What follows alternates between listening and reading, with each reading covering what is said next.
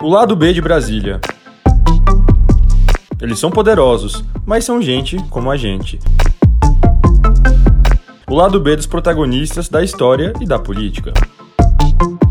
Na semana em que o racismo reverso entrou em debate no Brasil, o lado B de Brasília conversa com o deputado Bira Coroa, eleito pela Bahia, estado considerado mais negro do Brasil. Bira Coroa, que também é professor, explica por que o racismo reverso não existe e traz reflexões sobre como historicamente se tentou destruir a cultura e a autoestima dos negros e como são importantes as políticas e ações afirmativas no combate ao racismo. Ele mostra como o preconceito está na nossa sociedade quando se aceita que um negro correndo é potencialmente um ladrão e um branco correndo precisa ser socorrido.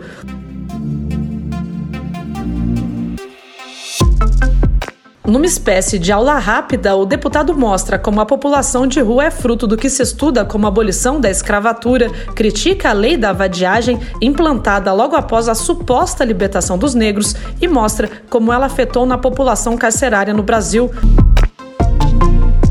Quanto à cultura, Bira prefere não indicar nomes específicos, mas ressalta a obra de Glauber Rocha, que é baiano, e ainda indica um filme nacional para que todos vejam. Eles não usam black tie. Vamos conferir então esta entrevista com Bira Coroa. Eu primeiro queria agradecer o deputado estadual Bira Coroa por participar do lado B de Brasília. E hoje a gente vai conversar com ele um assunto que está em alta nesta semana, que é a questão do racismo reverso, que foi falado aí, levantado por uma participante do Big Brother Brasil. Eu gostaria que o senhor falasse sobre o assunto. O senhor postou, não existe racismo reverso. Por que ainda esse tipo de colocação em um programa que é tão assistido acontece no Brasil? O senhor que também é professor e pode falar sobre o assunto. Primeiro, bom dia a todos e a todas, especialmente a você, Jornal Martins, e a todos que acompanham o lado B de Brasília, e em especial né, é, a nossa população. É, primeiro, entre as facetas do racismo e do domínio, sempre existiu o processo de omissão, de né, tentar negar né, a força, a ação, a perversidade e a intransigência do racismo. Né? Todo o processo histórico-cultural da humanidade nos leva a isso. Né? O racismo em todo o planeta ele é pautado na mesma linha, a linha do domínio econômico, né? E na, na busca pela submissão de algumas raças, né? E no Brasil não foi diferente, com uma dosagem muito mais agressiva. Não é à toa que nós fomos o último país né, a, entre aspas, né, abolir né, é, a escravidão. Né? Eu digo entre aspas, quero reafirmar, porque nós não acabamos com a escravidão no país. Até muito pouco tempo, a gente tinha, dentro dos nossos lares, ainda né, é, as ações do racismo e, especialmente, do, da escravidão, né, que era a empregada doméstica. A gente vivencia hoje no mercado de trabalho né, todas as ações de exclusão né, é, na tal né, é, aparência, como se a gente colocar bem né, popularmente colocando. Né, não, não, vou nem usar o termo da estética, mas usar o termo da aparência. Né. A ação do Estado é também bastante perversa com nós, negros e negras. Em um shopping, o negro ou a negra, ele já é observado por uma segurança que, na sua quase totalidade, é negra, né?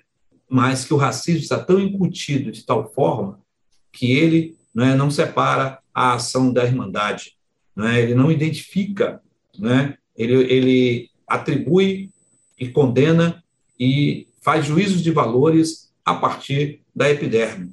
Né? Negro é negra, né, já é marginalizado. A polícia, quando se aproxima, né, principalmente de um bairro periférico, de um jovem ou uma jovem, negro ou negra, né, já o trata como marginal, diferente de quando ele se aproxima num bairro, né, vamos chamar, elitizado, né, de um jovem ou negro, ou de jovem branco, ou de uma jovem branca. Né? Muitas vezes ele chega com cordialidade, com respeito, né?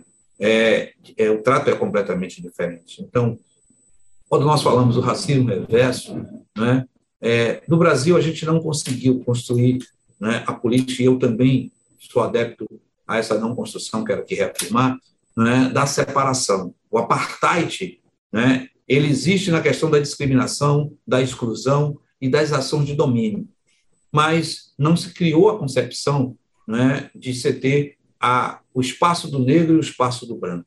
E nós não lutamos por isso. Nós lutamos exatamente para ter né, o espaço, né, direito e acesso igualitário a todos e todas, compreendendo né, o papel e a importância e a riqueza da miscigenação na formação da sociedade brasileira e do povo brasileiro. Então, uhum. quando, quando eu digo que não tem racismo é, reverso, exatamente nesse aspecto, nesse aspecto né? os brancos não são discriminados nesse país. Né? Ao contrário, são privilegiados. Há tão pouco tempo, pouco mais de uma década, quando debatíamos e discutíamos né, a implementação né, das cotas no ingresso às universidades, né, foram, foi, foi colocado em muitos debates que eu participei de que era privilégio para os negros. E eu questionava né, que não estavam buscando privilégio, privilégio estavam reparando né, é, é, distanciamentos que foram criados ao longo de séculos.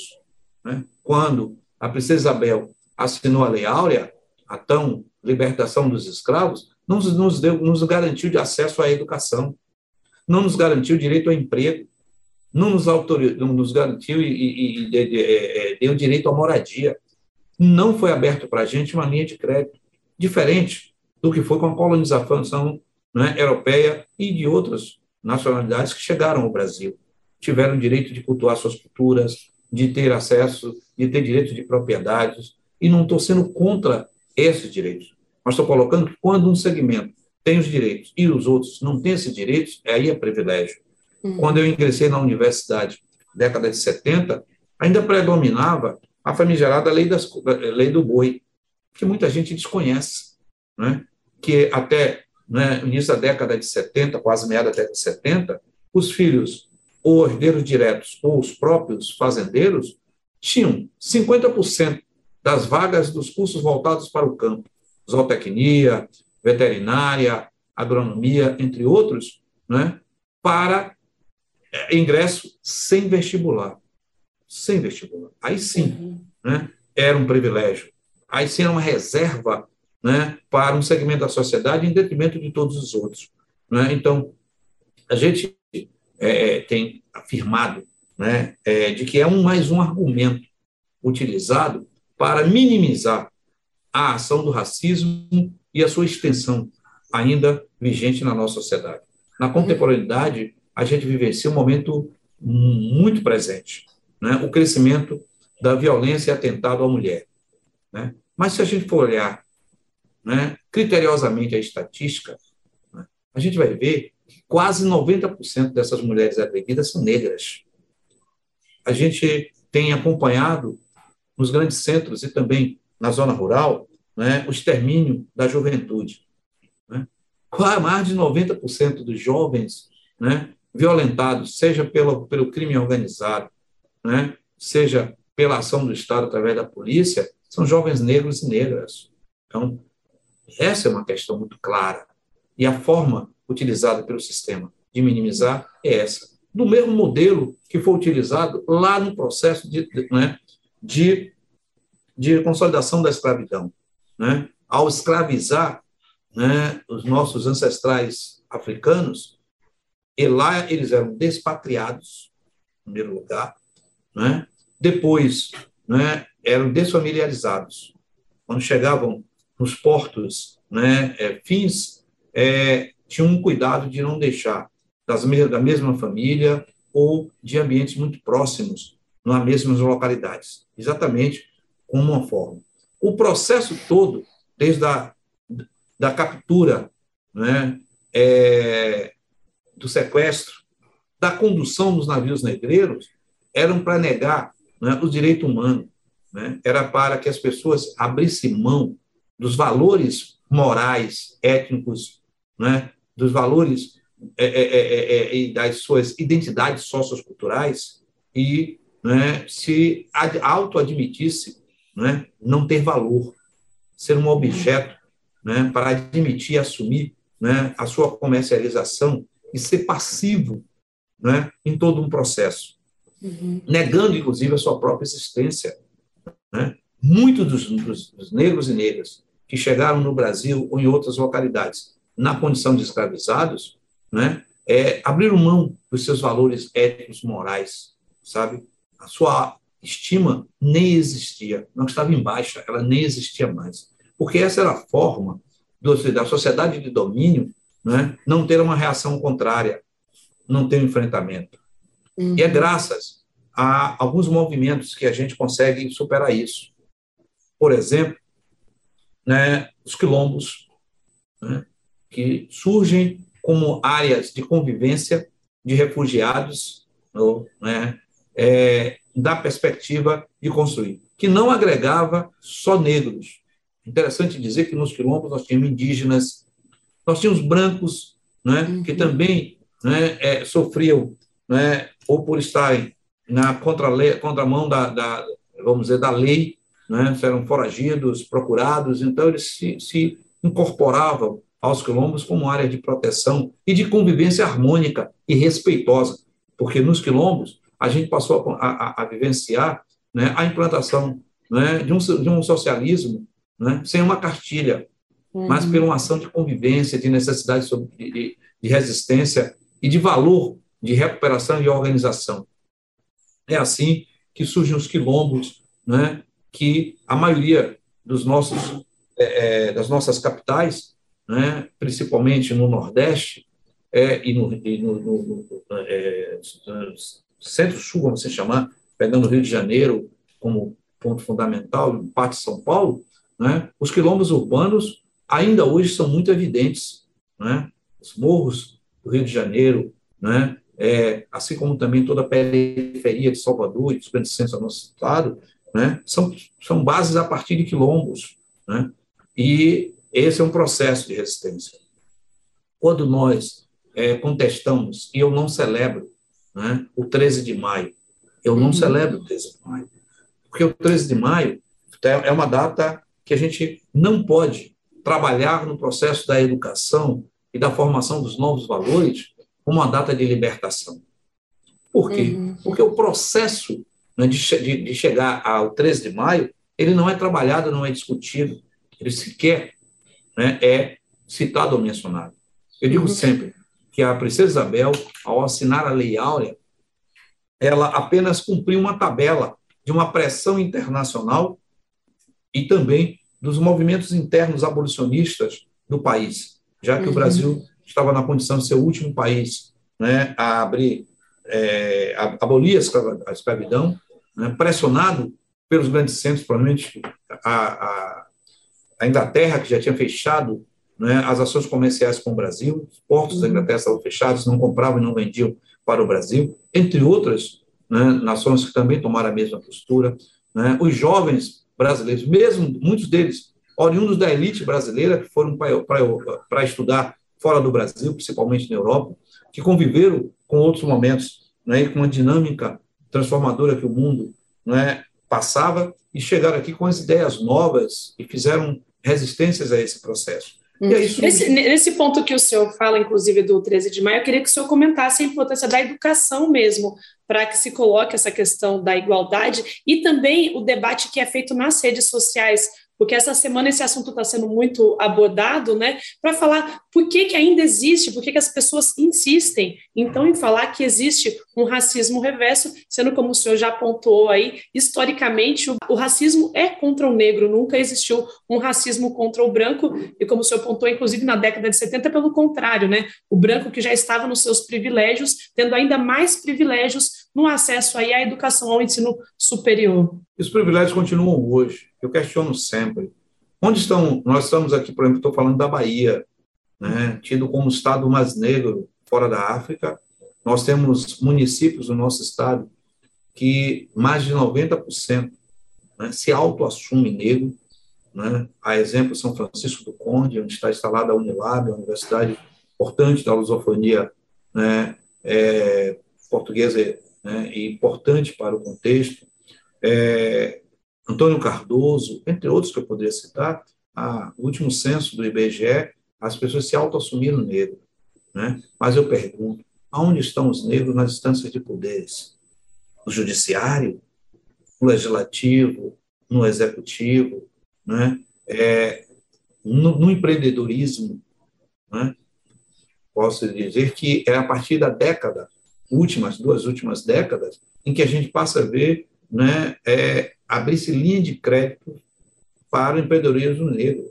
Né? Eu digo isso porque eu sempre é, atuei como na área artística, cultural, e minha família sempre teve né, musicalidade, a gente sempre teve banda, trio elétrico, e eu sempre tive muita dificuldade de ter financiamento, né, em detrimento de outros né, é, da mesma área né, que tem que um outro perfil. E eu demorei um pouco de entender também era uma exclusão do, do mercado econômico e financeiro, sabe? e que é exatamente um processo que a gente coloca aqui.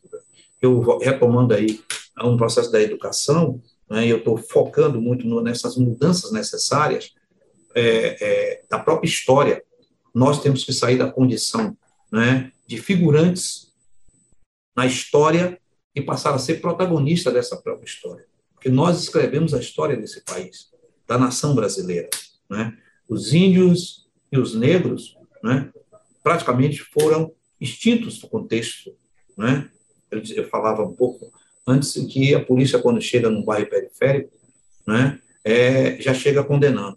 Né? A gente tem aqui um dizer popular, né, da minha infância, né, de que um negro correndo não é porque ele está atrasado, é porque é ladrão. Né? Um branco correndo é precisa ser socorrido. Né? Você está sendo perseguido. Então, esse é um contexto muito claro que a gente vivencia. Lá atrás, na, nas lutas né, abolicionistas, as três leis que somaram né, a, a suposta abolição da escravatura no Brasil, elas foram leis moldadas para atender a uma elite mais uma uhum. vez, eu utilizo esse recurso para dizer que não tem né, vacina reverso. Né? Uhum. Por quê? Porque que foi a lei do sexagenário? Dois anos antes da, da abolição. Né? Colocar nas ruas né, os anciões, homens ou mulheres negras que atingiram 60 anos de idade né, e precisavam serem né, livres. Em que condição? Jogados nas ruas. Primeiro, chegar a 60 anos já era quase que impossível. Por quê? Porque o regime escravo, quando a maioria né, foram, foi capturado muito jovem, ou nasceram né, na condição de escravizados, né, e passaram a vida inteira num trabalho forçado, né, num distrato social, numa condição de moradia inadequada, né, uma alimentação não regular, entre os aspectos. Os castigos né, vivenciados né, é, maltratos, da tortura do próprio racismo, psíquica e física e emocional, né, chegar a 60 anos era quase que um milagre. E aí, né, essa lei ela vem para atender a um clamor dos dominantes, né, dos senhores de escravos. Por quê? Manter um ancião né, na sua propriedade passava a ser um fardo, porque ele já não tinha idade produtiva, já não tinha capacidade produtiva, ele passava a ter, ser enfermo, ter um conjunto de deformações né, e doenças né, que precisavam ser, ser acompanhados e tratados, então eles não queriam ter essa responsabilidade. Então, a lei ela foi criada para jogar esses anciãos na rua, né, somada com a, a do ventre livre, que é um modelo muito similar, né, com a pressão internacional e com a, a pressão interna, né, tem que ter responsabilidade com a criança na sua formação, inclusive no processo da educação, que já era um movimento né, internacionalista, né, de que os senhores escravos tinham que, tinham que ter a obrigação com a educação dos, dos, dos menores. Então, jogar nas ruas era a melhor forma, não ter essa responsabilidade. E aí surge uma questão que a gente não tem discutido muito bem, né? que é, é ali que surge a formação da população de rua que hoje nós tratamos como em condição de rua. Né? Uhum. É ali né, que Jorge Amado muito bem tratou num, num seus romances Capitães de Areia. Uhum. Capitão de Areia a gente vê claramente né, a, a, a originalidade da formação da população de rua. Crianças e idosos, que para sobreviver na esmolagem tiveram que desenvolver algumas técnicas de sobrevivência, como a mendigagem, pequenos furtos, por que não, sabe? Ou né, criar processo de ilusão, de abrir uma chaga falsa numa perna, num braço, de mancar, de passar como cego, porque essa era a forma em que, na condição de coitado, né, era pelo menos ajudado com moedas, com centavos. Né? E essa foi a forma que consolidou a população de rua, que ainda hoje né, nós somos a maioria nessa mesma condição. Né? Hoje, com um pouco de mesclagem da idade eh, média, em função né, da questão né, psicoemocional e de drogas, mas a predominância ainda é crianças e idosos. Idosos. Né? Uhum. E no na dia... avaliação do senhor, o que, que pode ser feito pela política para resolver essa situação? A gente sabe que discutir é muito importante, né? trazer essa discussão nas escolas, também nas redes sociais, mas o que o senhor, como deputado estadual, pode fazer, o senhor faz, porque essa é uma das, das linhas de atuação do senhor, o que, que a política pode fazer para melhorar essa situação. A gente sabe que não vai resolver do dia para a noite, né? Mas além de colocar na, na cabeça da, da, população essa questão que o racismo ainda existe, infelizmente, no Brasil, o que, que os políticos podem fazer na prática? O senhor já falou aqui sobre a questão das cotas, né, que foi uma, uma, uma, tentativa de colocar então o negro no ensino superior. Tem também essa questão agora que é bastante polêmica. A gente tem empresas privadas, por exemplo, como o Magazine Luiza, tentando fazer trainees para pessoas negras e que também recebe muito preconceito. Como é que o senhor vê isso? Essas tentativas são válidas também? Isso ajuda a, a acabar ou pelo menos minimizar um pouco os efeitos do racismo no Brasil? Sem dúvida nenhuma. Nós não podemos negar que nós avançamos muito. É, no meio da década de 70, é, surgiu um movimento no Brasil, que também já vinha ocorrendo no mundo, né, de resgatar a identidade. No Brasil, teve uma particularidade, foi de ter a identidade e reeditar a nossa própria história.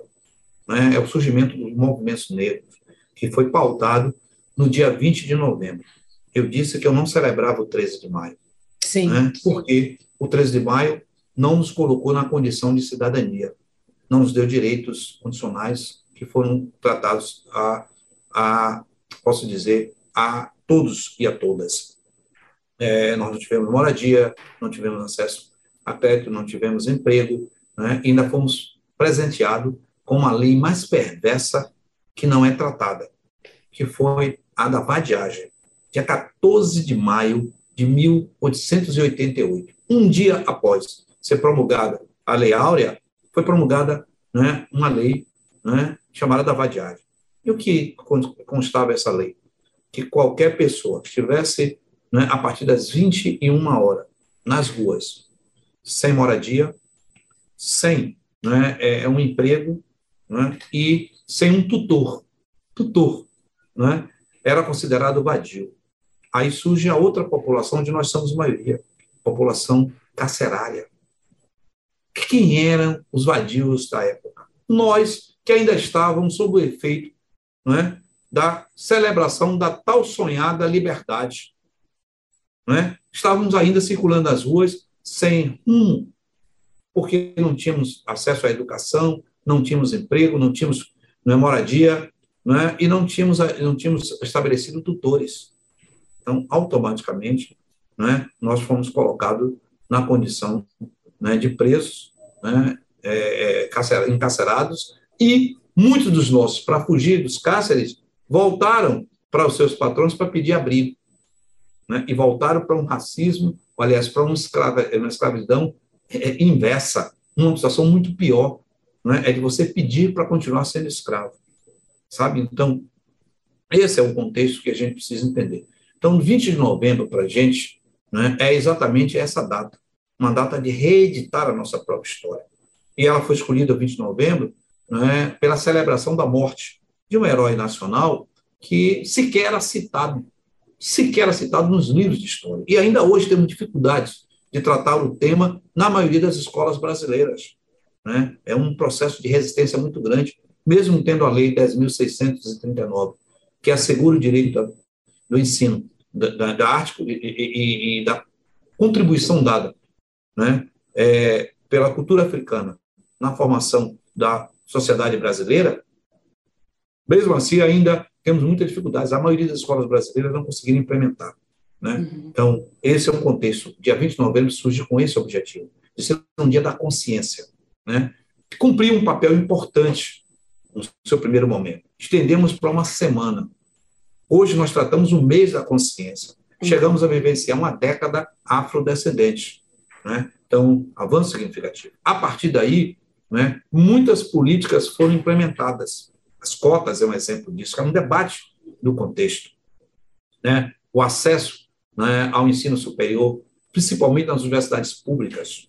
Né? É, hoje nós temos cotas no serviço público, aqui no estado da Bahia, nós temos uma lei que foi da nossa autoria, né, que condiciona o Estado 30% de qualquer concurso, né, da centralizada ou descentralizada, né, das autarquias é, do Estado da Bahia, né, tem que ter uma reserva de 30% de cotas. Ah, isso é um privilégio? Não, isso não é um privilégio.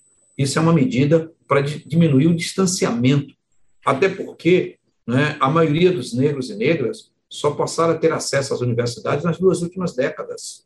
Né? Uhum. Muitos estados hoje têm, têm, se não tem uma secretaria, como aqui na Bahia, nós temos uma secretaria de promoção da igualdade, que né, tem atentado para a discussão de políticas afirmativas né, e reparatórias, mas tem um departamento, tem uma diretoria, né, tem uma superintendência, ou seja, isso também é uma conquista importante. Uma conquista importante também foi de resgatar a autoestima. Uma das coisas que me machucava muito na minha juventude era ver minha irmã, né, ou minhas primas, né, tendo que né, passar por uma tortura semanal do espichar o cabelo. É, né? é complicado. Tem a questão da autoestima, de, da, da, da imagem da pessoa se aceitar, e aí também a questão religiosa, né? Porque existe muito preconceito no Brasil, a, a questão da, da todas as, as, religiões de matriz africana sofrem ainda um grande preconceito, e isso também afeta a autoestima, né? Porque é uma, a religião no Brasil é muito importante. Essa é outra questão do, da faceta do racismo, né? porque o racismo se apresenta, eu vou pincelar essas facetas, mas só assim. Claro, então, claro, que, que, que era aquele processo. E hoje, né, é por questão de resgate à autoestima, a gente encontra as meninas e os garotos jovens né, tendo né, satisfação de postar os seus cabelos crespos, né, essa beleza natural, seu penteado, sua autoestima. Né? Essa é uma questão. O racismo ele se processa é, é principalmente com o racismo estruturante, que pega né, nessa perspectiva de, de toda a sua origem né, até os dias de hoje. Né? É, muita gente diz, mas no Brasil não tem racismo. Eu até tenho um amigo negro. Já é um racismo, eu até tenho um amigo negro. Sabe? Ah, na minha família tem negro. É também um processo de descaso. E a gente demora muito para compreender isso. Né? Nós temos que abolir né, do nosso vocabulário né, termos e palavras né, que são racistas. Né? Exemplo, nuvem negra, uhum. dia negro, sabe?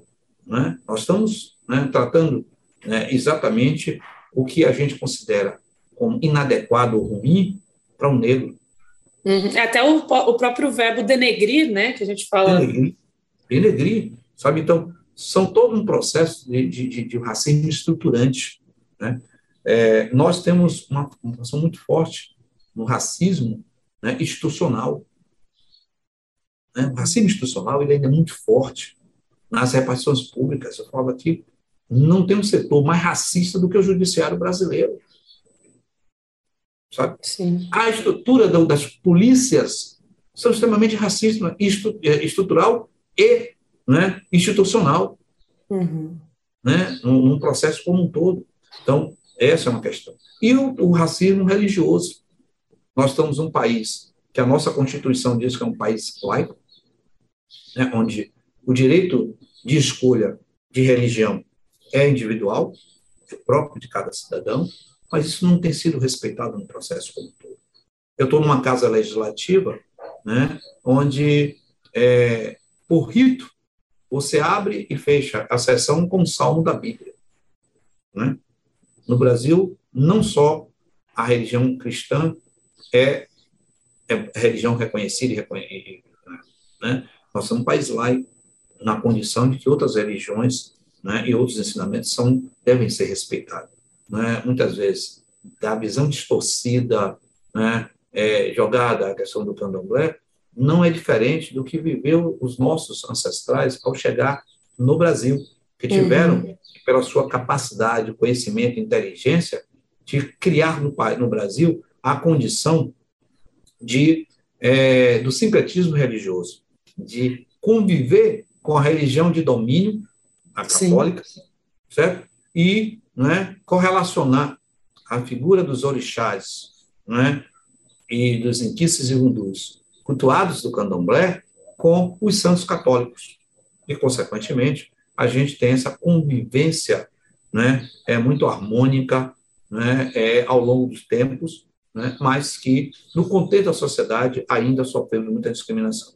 É importante dizer que, hoje, postar as suas contas, vestir o branco na sexta-feira, de ter poder sair com seus turbantes, já é uma grande conquista, que faz parte daquela pergunta inicial do que é que a gente vê com transformação. E processo, para mim, é um processo de educação, de mudanças de hábitos e costumes e de políticas afirmativas né, que possam criar condições de acesso e de direitos igualitários. Uhum. Agora, se encaminhando para o final, gostaria que o senhor falasse da importância da cultura nesse processo antirracismo.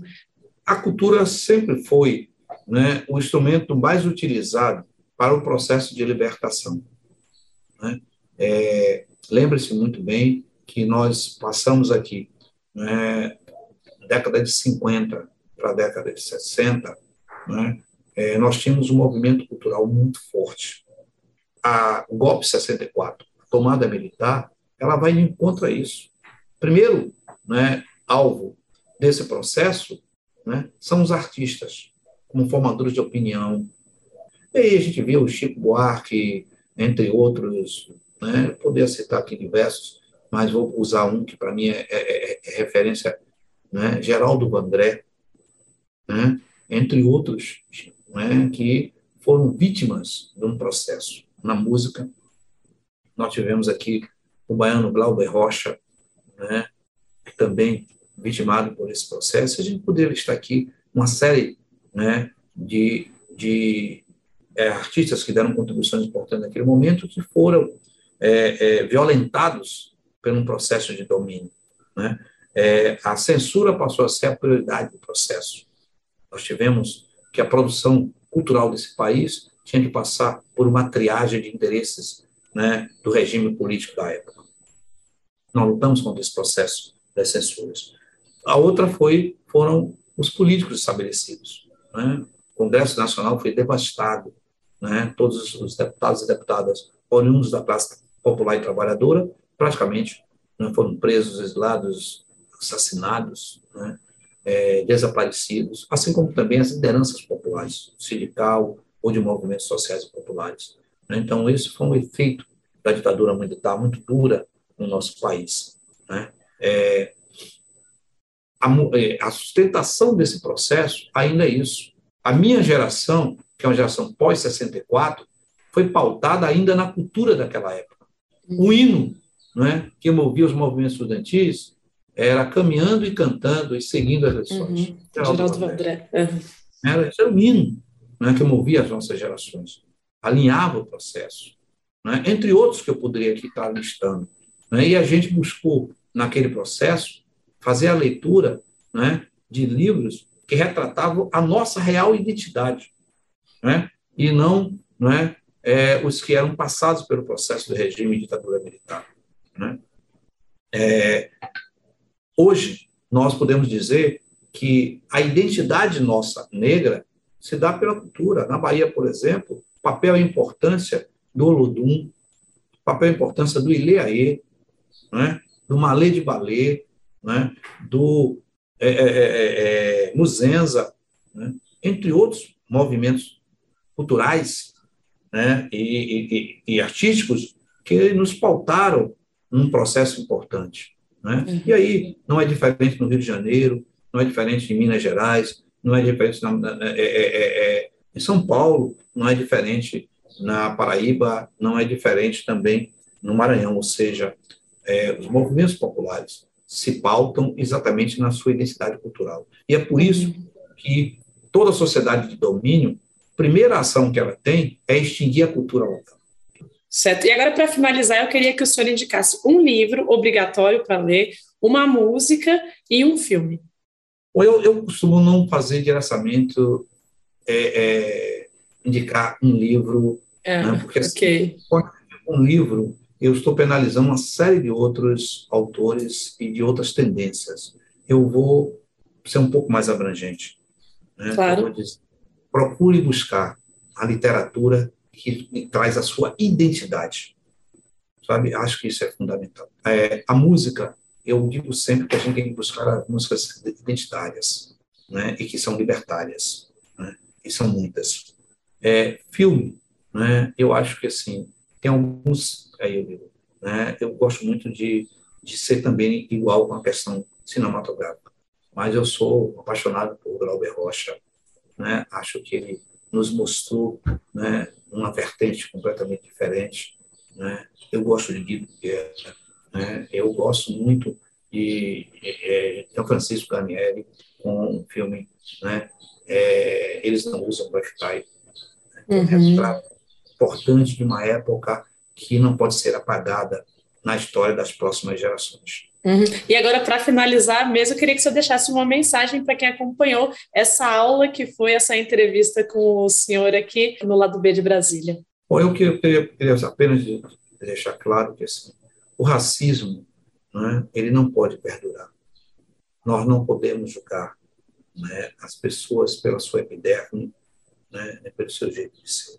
É, um dos maiores líderes né, mundial é, é, nos deixou algumas mensagens quando ele diz que uma criança não nasce racista.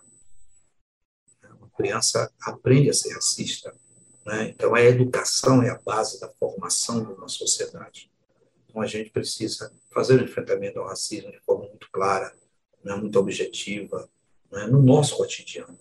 Eu vou encerrar né? dizendo que uma sociedade forte, equilibrada, saudável, é uma sociedade onde todos e todas têm direito e acesso. E essa a nossa meta, assegurar que todos e todas possam estar aonde querem estar, com o mesmo direito de estar, e que os valores éticos sejam né, cultuados, preservados acima dos interesses socioeconômicos.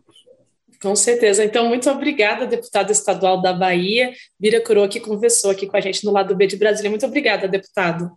Eu que agradeço, Juliana Martins. Obrigado pelo espaço. Este foi o deputado estadual da Bahia, Bira Coroa. Eu sou Juliana Martins e termino o lado B de Brasília de hoje com essa importante reflexão de que todo tipo de preconceito, incluindo o racismo, precisa ser ensinado, ele não é natural. Como bem explicou o deputado, o racismo reverso não existe. Eu volto em breve com mais um episódio. Até lá!